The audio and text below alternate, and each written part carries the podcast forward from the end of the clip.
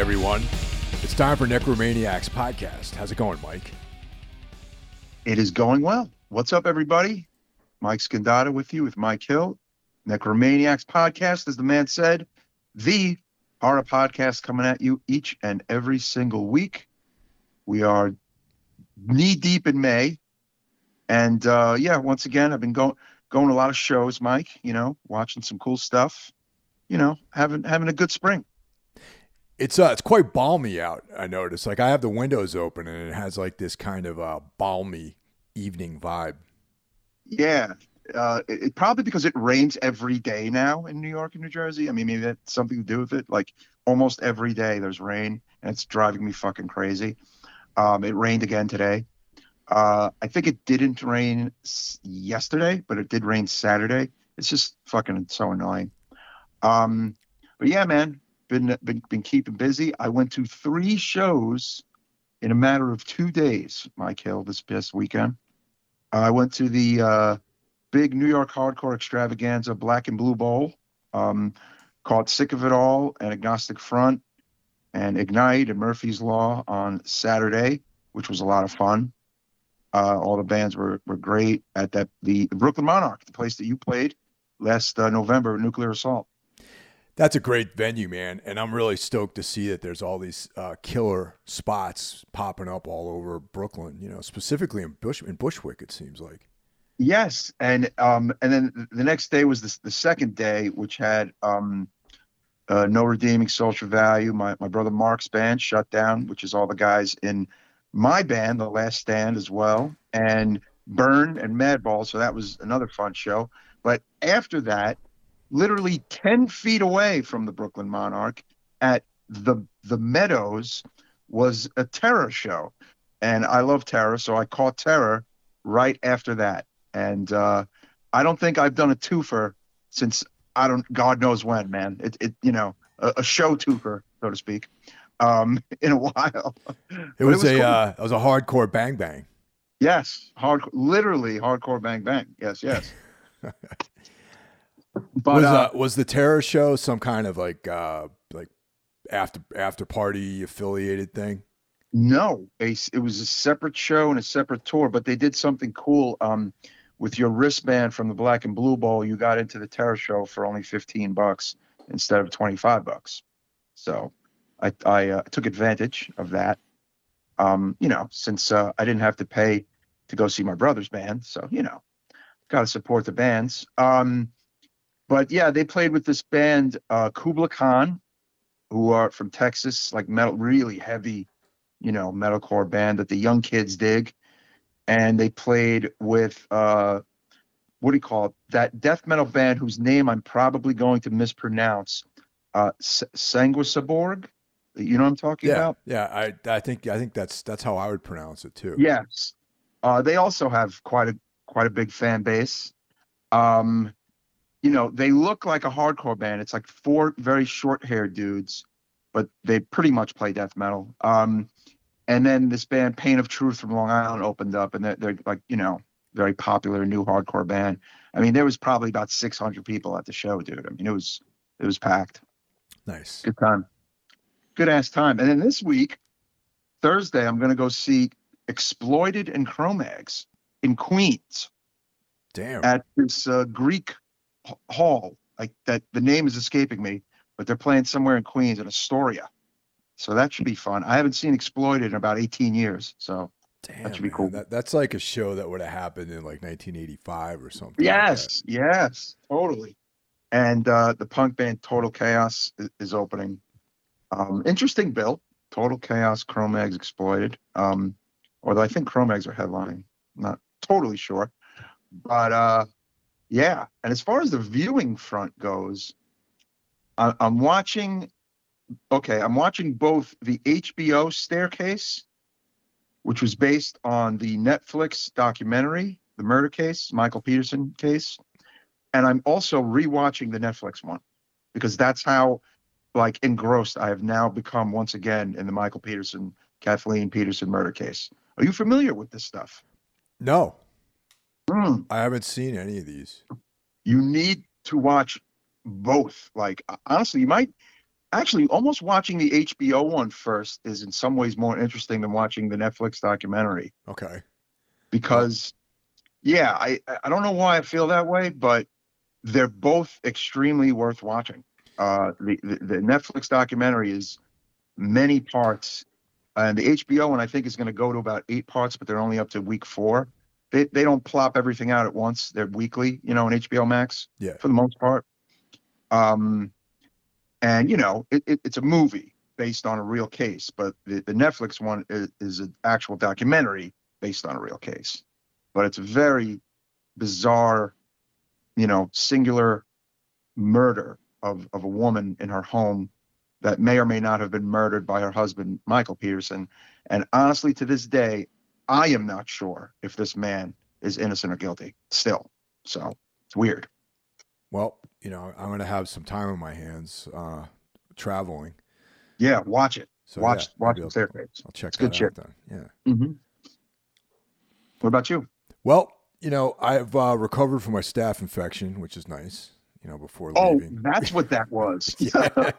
Oh no. yeah. So uh, Jesus. I got one more day of antibiotics, and uh, Um, but it's all pretty much cleared up. staph infection. My God. and uh, so that's all set. Um, you know, just getting ready for tour. Uh, yeah, yeah. You know, watching Joe Bob on Friday, which is always fun. Yes, I didn't even finish the other one. See, here I was complaining about there's not enough of them, and now I'm like behind. So that that's pretty typical for me. Um, but I understand.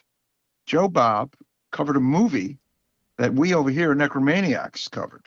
Yeah, First. and yes, exactly. Uh, Uh-huh. yeah, the the little girl who lives down the lane, and uh, Mhm. with Jodie Foster, Martin Sheen, and that movie, it just it's it's a, it's a rewatchable film for sure, man. Yeah. It's so good, Yes, it so Mhm. good. And then Housebound was the follow up on that, and Oh, uh, cool. yeah, so it was a cool like double shot. And uh, this time around, I, I didn't fall asleep. Like I a lot of times I pass out like around twelve thirty, and there's still like another hour and a half left with you know with all of his breaks and everything. So that was a lot of fun. Um, I saw a new two episodes of a new series called S the Essex Serpent. Okay, yeah, you mentioned it. hmm So good. It's on uh, Apple Apple Plus. hmm It has uh, Loki in it, uh, Tom Oh. Hiddle- Hiddleston, Hiddleston. hmm and uh, a redheaded Claire Danes. I love Claire Danes, man. I'm I'm a Claire Danes fan. Yeah, Mm. and it's it's a period piece. It's uh, a little bit, you know, a slow burn. It involves a, a sea monster, and uh, Really? A sea monster. Yeah, Wait, man. I'm in. I think I'm in. yeah, and it's like, but there's also, it's like, just because it's like aquatic horror, there is like a Mhm. little bit of like a Lovecraftian thing going on. I think with like some bizarre supernatural shit that happens to the town as a Mm. result of the, like the sea monster proximity is like causing all this stuff in the town. And it's just really, really well done. Like it's well written. The acting is incredible. The characters are good. You know, each character is really well developed. And Hmm. um, yeah, I really, really dig it. And uh, two episodes are up. Um, you know, I'm going to be watching this entire thing, so I'm excited about that. That is very cool. Um, also, just want to you know get it out there to the listeners. Mike's band Tombs is going on tour. Run down the cities, Mike. Let's oh, dude, do it. Let's I- get you some that's a, there's a lot of cities on this. Or Man. It's like four weeks long. Get a couple long. of them out there. Get a couple. Um, of well, we're going out with Origin, Abysmal Dawn, and, Ki- Mhm. and and uh, and it turns out that my my long lost friend Art plays in in Kilatoris. He used to be the uh, Erik Rutan's assistant engineer. oh, nice. So I got to know Art really well on the last the last record we recorded Rutan, and uh, and he- just hit me up like a few months ago when the tour got booked. He's like, "I'll see you out on the road," you know, and I'm like, "Oh shit," you know, and so awesome. So yeah, we're starting in Albuquerque, New Mexico. Mhm.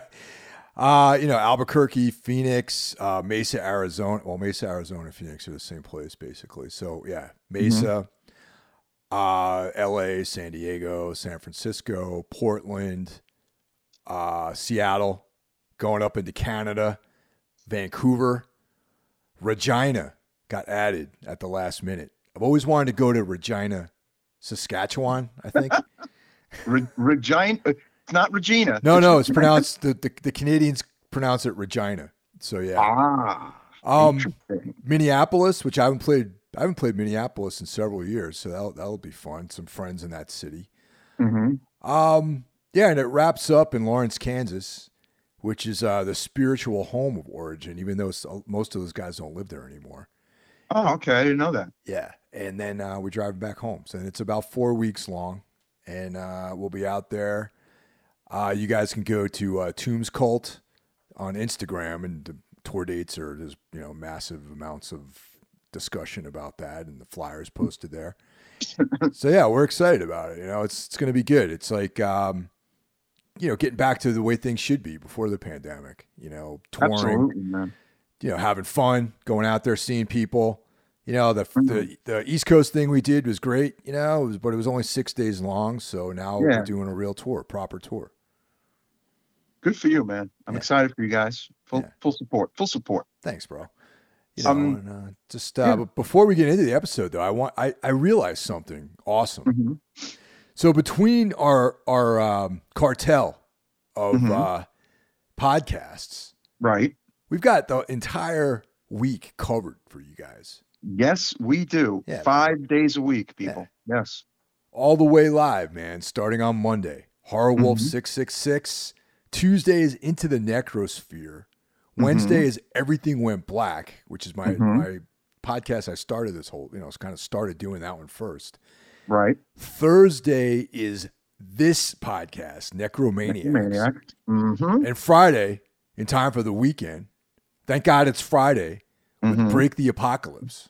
That's right. Yeah, we've got you covered. All the people you should be supporting, the podcast you should be listening to, and checking the hell out. And uh, yeah, if if you have found us through any of them, thank you so much. That's right. Yeah. yeah. Um, but yeah, it's funny. Um, another interesting thing is that, like we we had covered, you know, little girl who lives down the lane, and, and I feel like it's a it's a movie that you know, if you're of a certain age, you probably had no idea about. Um, and months back or last year, we also covered, you know, Butcher Baker, Nightmare Maker, and then that appeared weeks later on Shudder. How about that? Interesting coincidences. I like it though. I or like maybe not a coincidence. Yeah, know. I don't know, man. You know what's I really know. interesting though is Shudder, their account does not follow us. However, no, there are Mhm. staff members who work on Shudder at. Shudder rather that follow us on Instagram.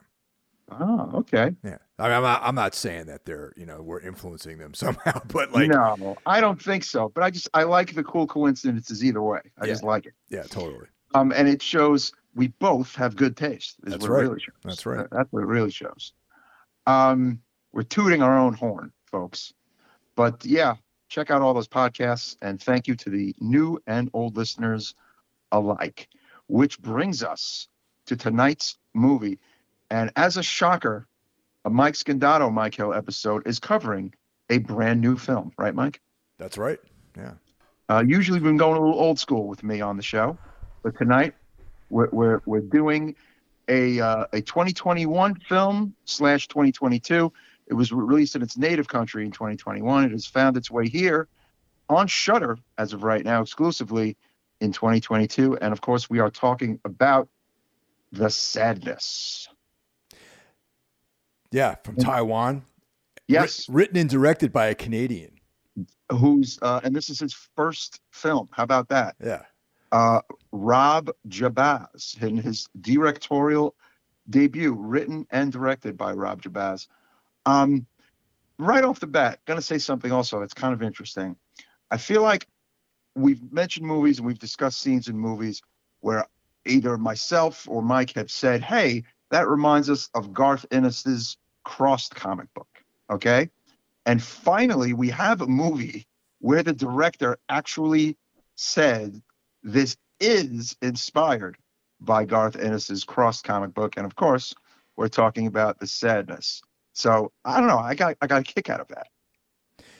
Well, that that's like the fun. The first thing I, I picked up on Hmm. before even reading anything about this movie is that this is like a serious. I mean, so much so that they need to cut a check to Garth Ennis. Honestly, Yeah, yeah. I mean, it's funny. What you know, we're big Brian Keene fans here at the show, and we, we talk about him a lot in his books. And he, he has a book that came out in, in 2016 that I actually really loved called The Complex, which is also very Crossed-esque. And, and I don't ever recall if Brian Keene said that he had read Frost first or whatever. Like I, I'm not really sure.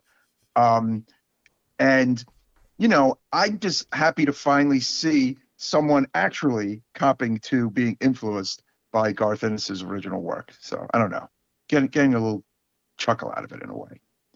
And sure enough, it really is, folks. Uh, if you've ever read Crossed and you watch The Sadness, it, it might be one of the first things that pop into your head as well. Um, it's being called a zombie movie, and I, it sure it's kind of a zombie movie, Mike, right? But it's really more of an like a infection rage movie to me, right? yeah, and I wish that uh, you know people get cavalier with this uh, zombie term. You know, Yeah. and, and it's uh, let let's let's you know stick to the technical aspect of what a zombie is. So there's no undead people in this. These are No. living sentient human beings who speak and are just totally. infected. Um, yes, they, they- at no point that, that I, do I recall having watched it literally early today, them dying and coming back. They get infected, um, in the air basically, and the the fun begins, so to speak. And uh, listeners, um, we're gonna spoil this one, Mike. What do you right? I mean, this is it's kind of fairly impossible to to cover this movie properly without spoilers, right? Well, you know, I, I think we, I think I, I I'm with you on that. And Yeah. but I don't feel bad about it. And you know why? Because this movie's not really about the story per se. Mm, no, no. It's not a- really. And in and in a lot of ways, I feel like they're setting up an IP. You know, like this is going to Yeah. be like an intellectual property that's going to be appearing in sequels. That's my feeling about this thing. Very possible. It's got an interesting buzz already. Um, it's funny, Mike and I and our friend Rennie, we I feel like we had an email about this months ago, right? Like Yeah. there was that trailer and there, there there was a growing buzz on, on this film and it's finally out now and, and people are finally seeing it. And it seems like on the social medias, by and large, people are enjoying this movie. Um, it is super graphic, folks. It is it is intense. It is not for everybody, right? Would you say?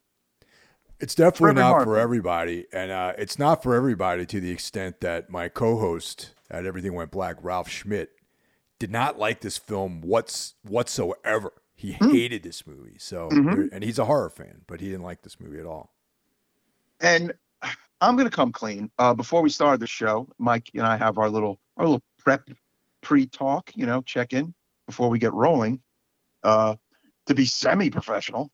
And um, I said, Mike, this was a good movie. I liked this movie, but I never want to see this movie again. And I also don't think I like this kind of horror anymore. If I ever really did. Um, and that's kind of a big statement to make on a movie where I feel like everybody's kind of, you know, kind of drooling over himself over right now, Mike, you know? You know, I'm on your side with this too. Uh, and we can get into some of the things I didn't like about it. But the, Mhm. the thing that, if if you want to see a super graphic horror film, a lot of gore, really well shot, and you know, from what I can tell, really well acted too. Yeah. Um, it, Yeah. This is for you for sure, man. It's it delivers on all counts. If you just want gore and uh, you know a good looking film, you know, and there's there's moments in it of um, you know, of very intense moments in there, and there it it gets a little dark at times. However, for me, my reason why I don't like these films particularly is the slapstick element of it. You know what I Mm. mean? And there's you know like there's there's films out there such as Evil Dead where there's slapstick moments, but it all fits.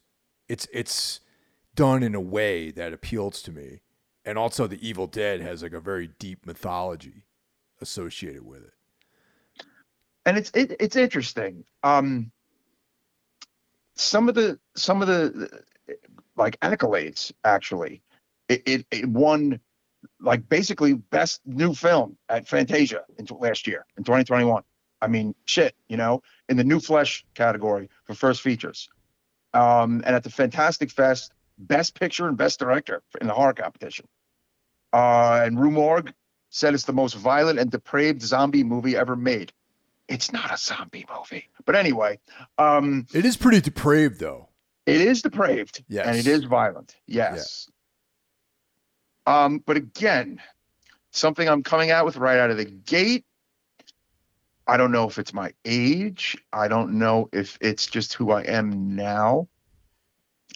I don't care for violence and OTT gore and OTT shock stuff for the sake of it, for just like throw it against the wall kind of.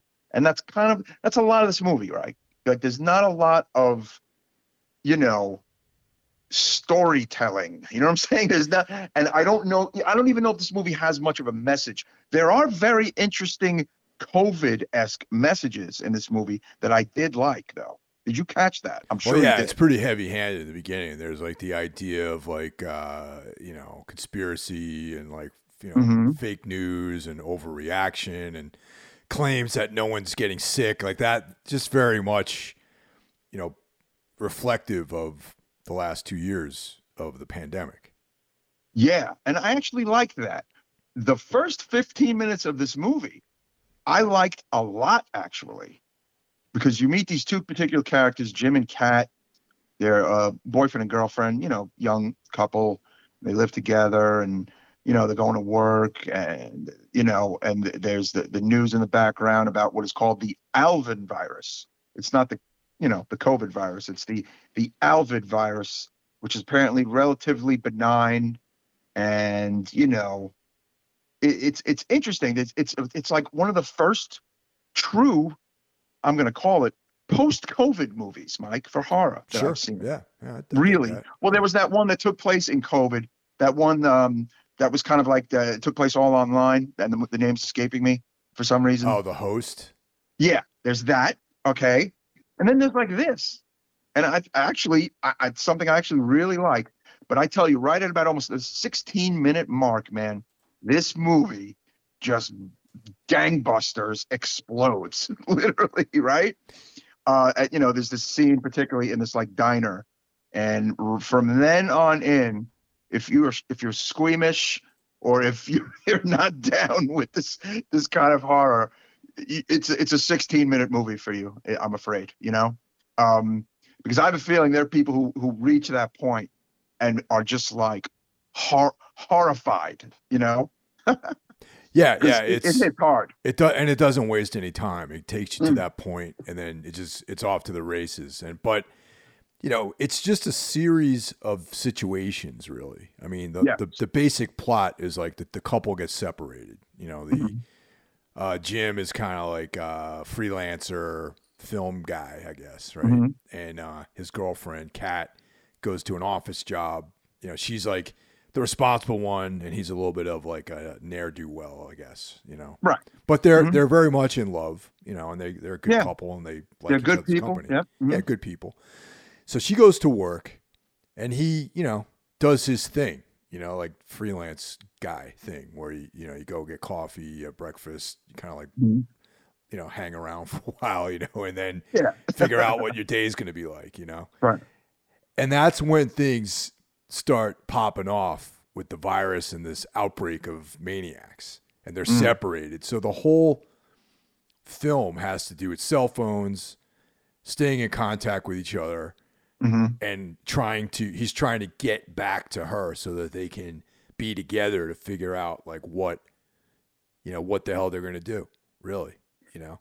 It's it's interesting. There are uh, interesting cultural things just kind of dropped in the movie, like the sexual harassment of women is kind of just really dropped into the movie and like a woman on the train and there's like this older guy who's creeping on her and there's an interesting emphasis on that Uh, But there is a point to that because that creep older guy becomes a key quote villain. Would you say, Mike? You know, he becomes a guy who who sticks around uh, and does some heinous shit. Yeah, you know, Um, I, I don't have a problem with having that in there either because I mean that is something that I mean, you know, you and I, you know, you you're a native of Brooklyn and I lived in Yes. Brooklyn for decades, and we've Mhm. had women in our lives that have taken the subway and gone Mhm. to work, and how many stories have you heard of that? You know, of like Many. just some some lady minding her own business and some creep, you know, basically harasses her. Like and that was the harassment that this guy did was not nearly as extreme as some of the stories that Yes, you and I and he heard. actually says, "Yeah." He goes, "I was polite because he was he was he was creepy, but there was no need to even give the the compliments he was giving, and it was just it was just unnecessary, you know." Yeah. Um, and it made her the uh, cat uncomfortable. But yeah, he becomes a a key villain, and uh, something else I want to say, uh, uh, leading right into a, a scene in this subway car. Um, I'll I'll kind of compare it to the infamous scene in Texas Chainsaw Massacre 2022 in the bus, where everyone in the bus gets chainsawed. There's a a scene I think in this movie that I think that Texas scene wanted it to be. Let's just say they because the the the train car sequence in this movie is really like I mean, look, man, I've seen a lot in horror and I've I've, you know, I've been watching horror movies for years. I've watched the extreme shit. I've watched the August Undergrounds. I've, you know, you name it, I've seen it. But there were many moments in this movie, Mike, that had me scrunching up my face, let's just say. You know? What about you? Yeah, yeah, because I, I think that at the end of the day, I, I because similar to you, I mean, we both seen all this stuff. Actually, I, the August Underground stuff I got from you. You had, Yep. uh, you know, yeah. you had like- these, yeah, literally, I, I borrowed your your copies of that. there was a time when I was seeking out, like I'm just gonna call it over the top OTT extreme depraved nonsense. Okay, but that was about 20 years ago, and I, I look, people change and people grow, and I'm not gonna shit on the fans of that horror, and I'm not gonna say it's bad, but I think I don't know. I, I feel like the horror movies that mean the most to me are not those movies Yeah, is what I'm no, trying totally. to say. Yeah, it's like uh, same with me. Like you know, you want the most extreme stuff, so you, you know we've gone to some places. You know what I mean? And Yeah. and frankly, the places that we've gone were like the, the seedier underbelly of the horror film world that Mhm. are different than this film. This film is like Yeah. Like, respectable. You know what I mean? Like Mike, what's the movie with uh Gene from uh, from Angel Corpse? Um Oh yeah, the, it's a it's an unearthed films. Uh, the unearthed movie. stuff. yeah, Right. the unearthed stuff. Um, the unearthed stuff is free of comedy. Okay? Yes, yeah. The unearthed stuff to me, what they're doing over there appeals to a certain horror fan and is a certain 9.9 times out of 10 is a certain kind of product. Okay. I actually think they do that well. I don't necessarily like it, but I, I respect it. And I've seen a bunch of it just to kind of check it out, you know. That's not my horror bag.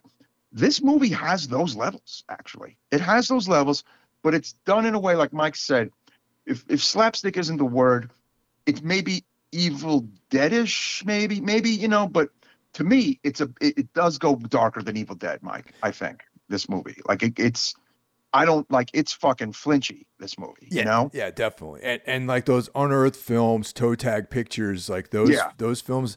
There's like there's like a sleaziness to those movies that just you know, like you you feel like the guys who make those movies have like you know taken human life at some point. You know what I mean? Like they've like Or have someone trapped somewhere in one of their homes. yeah, Right. they, they like right. have Yeah, someone like tied up in the basement, and it, Yes. it's like this. These films are like dramatizations of shit that they've actually done. You know what I mean? Right. and that and I guess that's that's the point. It's like you know we've both gone into those places already, and to Mm-hmm. see like a, a well shot. I guess that's it too. A well shot, well acted, Hmm. mainstream film.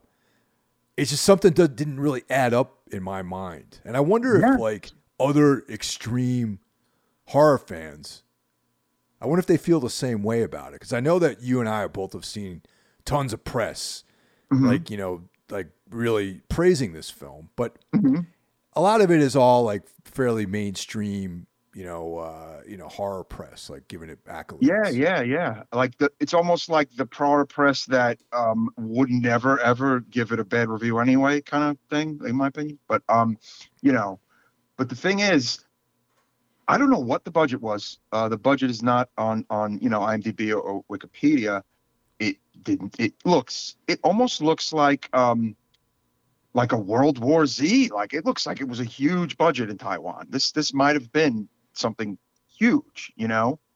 Um, and it, it looks great, as Mike said. The acting is good, but I don't know. There's just I, I feel like there are moments where it is trying to tell you something, maybe about perhaps the big government, perhaps about coronavirus, perhaps about I don't know. But it all kind of gets a little lost and muddied, Mike, is what I think.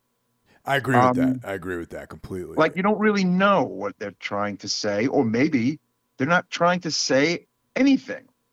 you know, um, the plot is easy. It's an easy plot.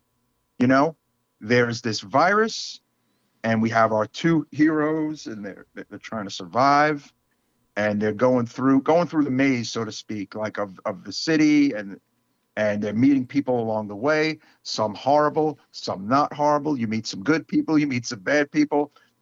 Pretty much horrific things happen to everybody. Um, there's sadly only one person left standing, and it's not even the person you want to be left standing. you know, um, and it it's it's a it's a bit of a downer, but as Mike said, it does leave open to to the future. You know, um, and I could see I could see a sequel to this. I could see it. I, don't can see them trying trying to propel into this whole universe, really. Mm. You know, like similar to, you know, just like in Crossed, where like Garth Mhm. Ennis, you know, There's he a had bunch of his, them, right. he had, Mhm. there's like all these different miniseries and, and offshoots and different writers like taking that property and doing stuff with it. You know, that, that's to me, that's what the ending of this film sounded like. That uh, felt like there's like, okay, here's this world. You know, we got Mhm. these, this like crazy disease that's creating these homicidal maniacs that are uh, running amok through the streets.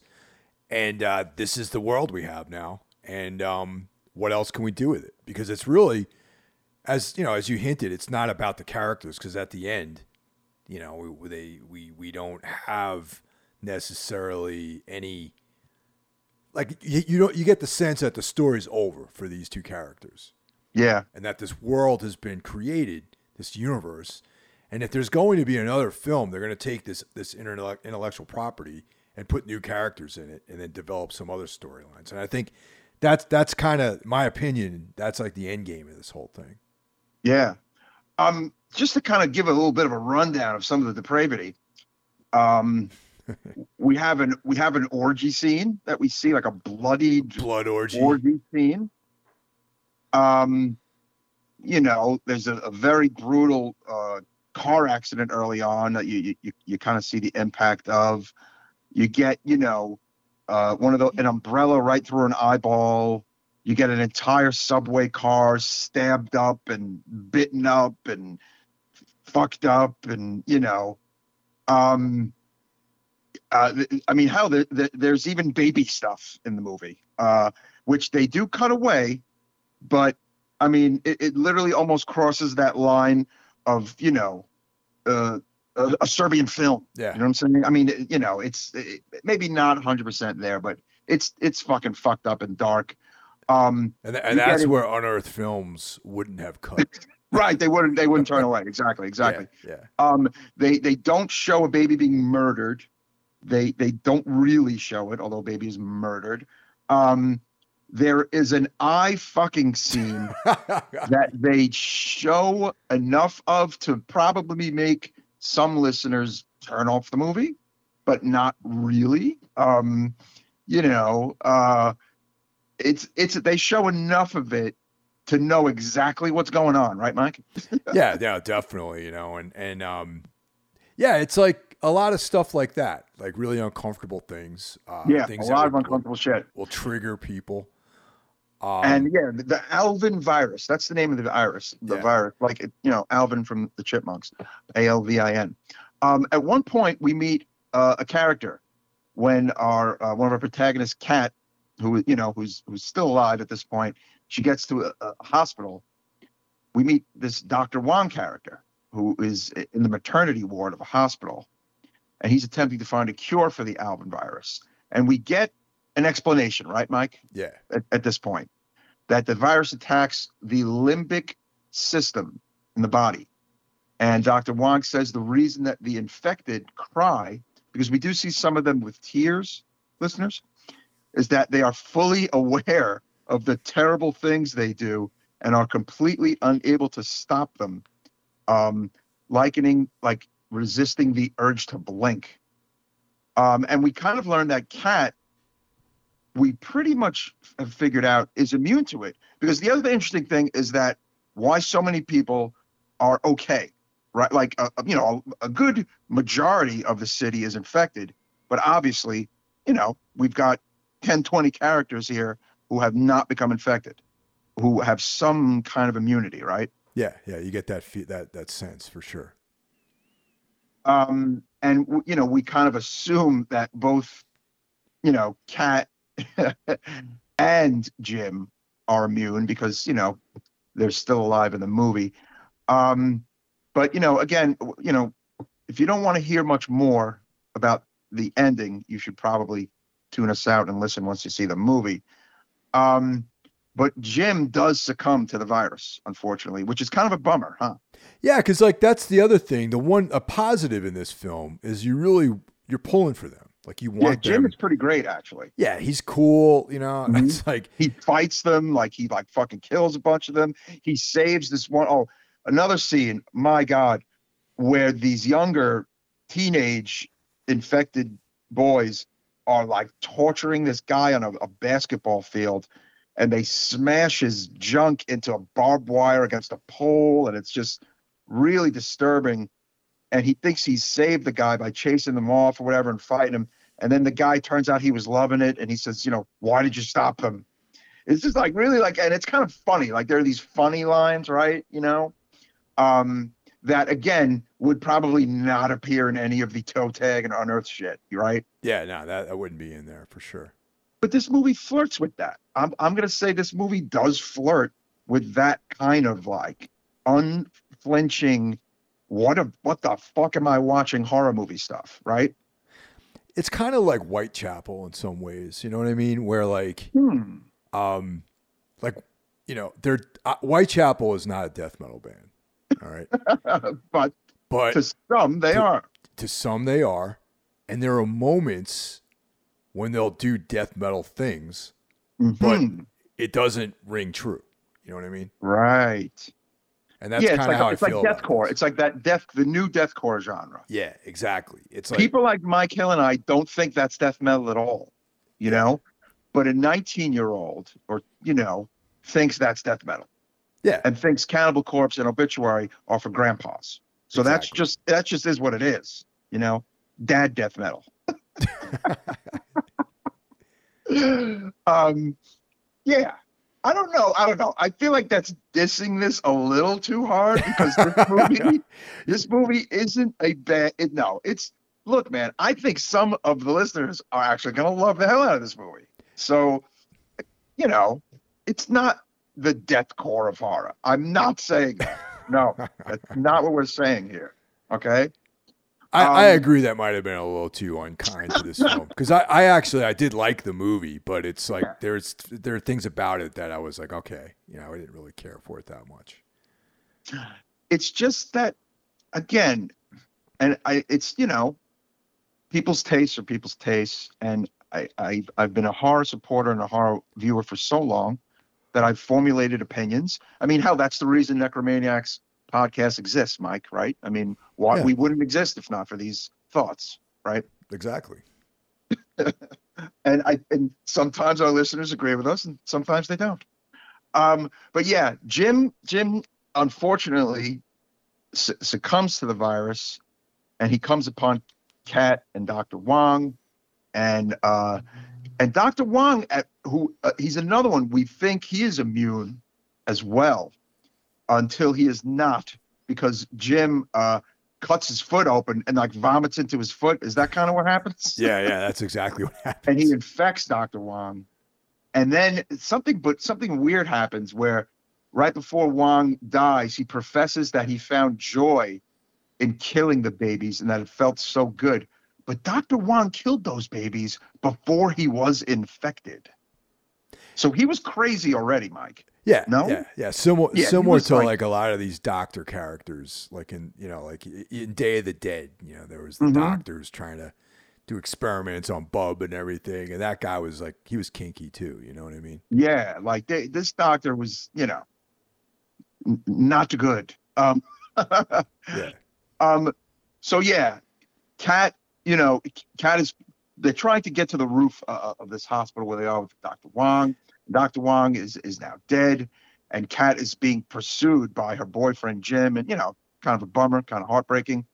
Um, she she seals uh, these doors, and Jim is on the other side of the doors, and Kat is crying, and then Kat just asks him how it feels to be like this, and he goes, "It's wonderful." And then you know, he starts saying all this fucked up shit to her, saying that he wants to cut off her breasts and smash her face in and peel off her skin. And that's totally crossed, by the way. Yeah. That is like 100% crossed. Um, and then he he tells her that he loves her, and he's you know, uh, and then his, something interesting happens. Kat starts to laugh and cry at the same time, and I was not 100% sure if that meant she became infected or she just went crazy. What about you? I think that she just went, she broke.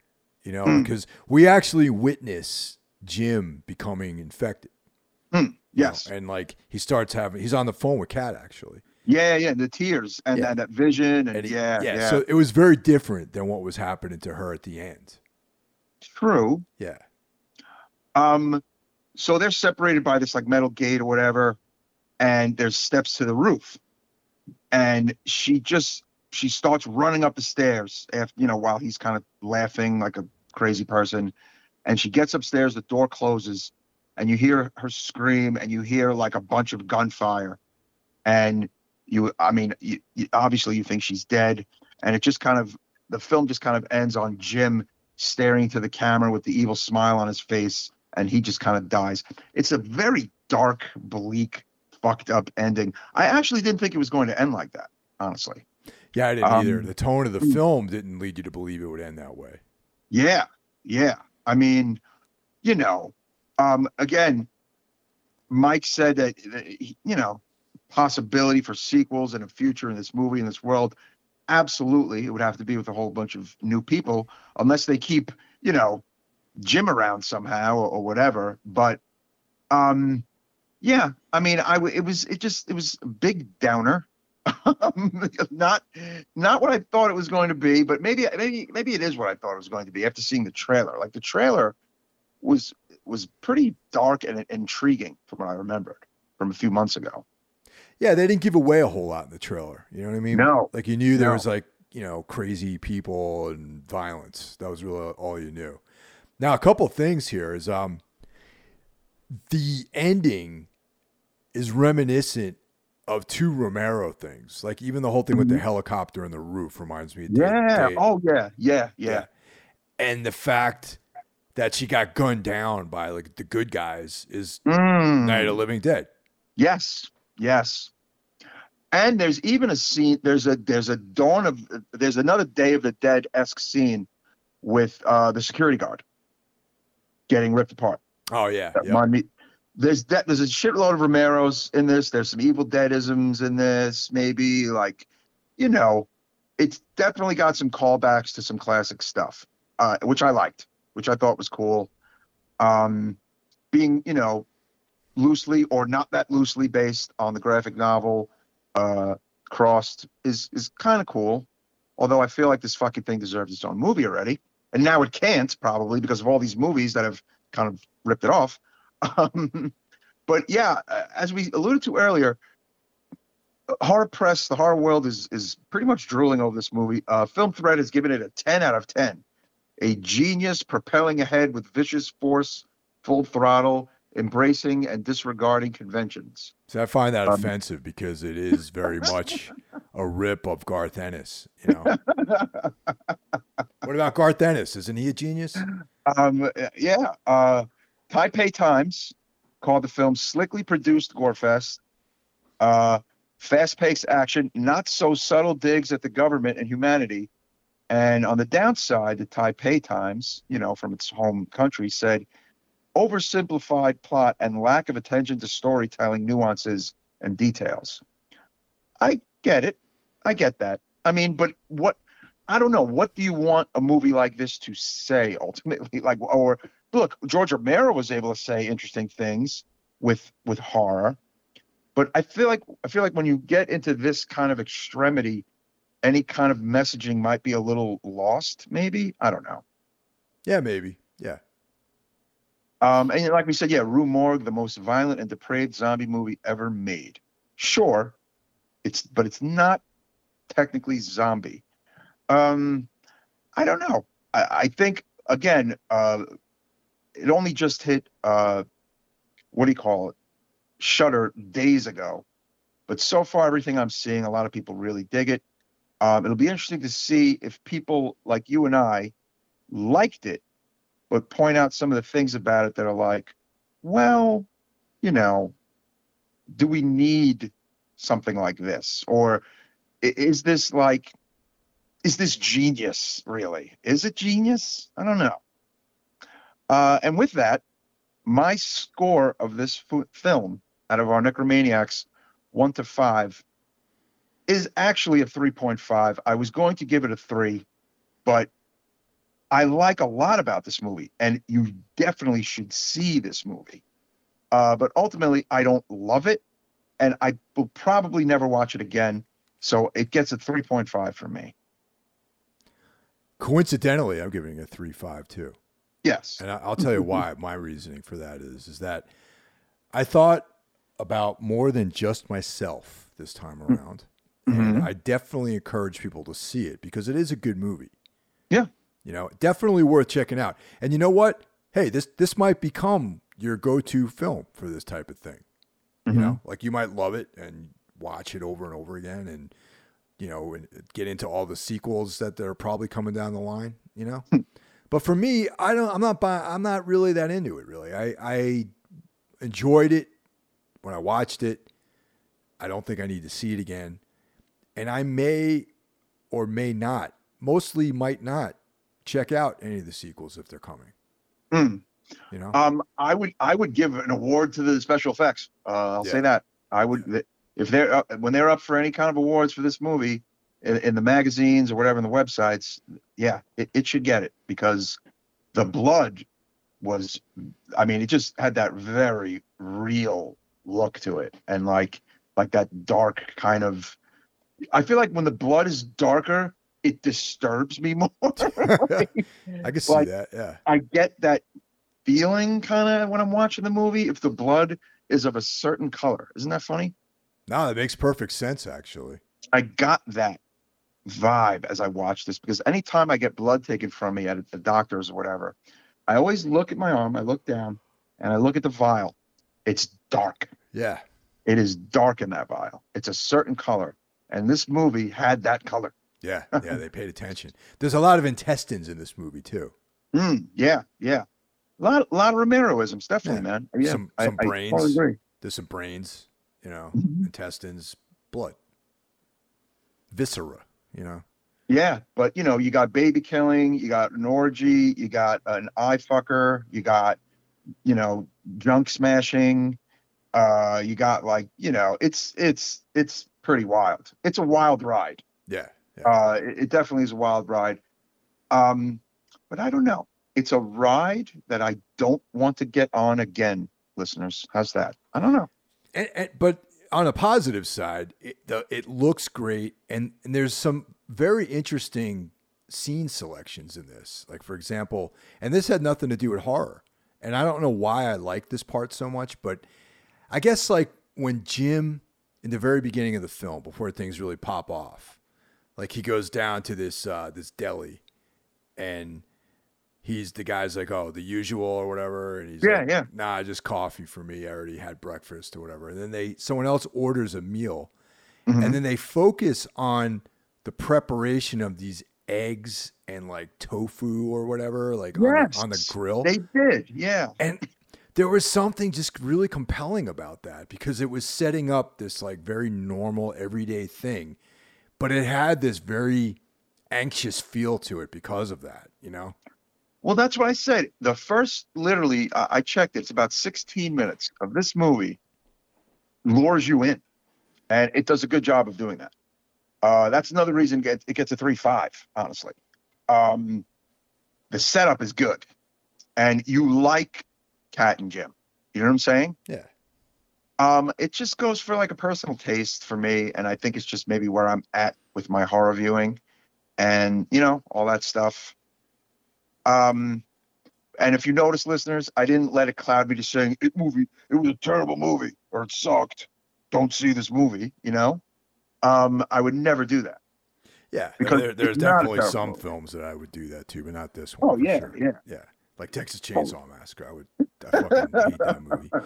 But I want to say one more thing about this film in respect to Texas Chainsaw Massacre because there is that one scene on the subway with the cell phones.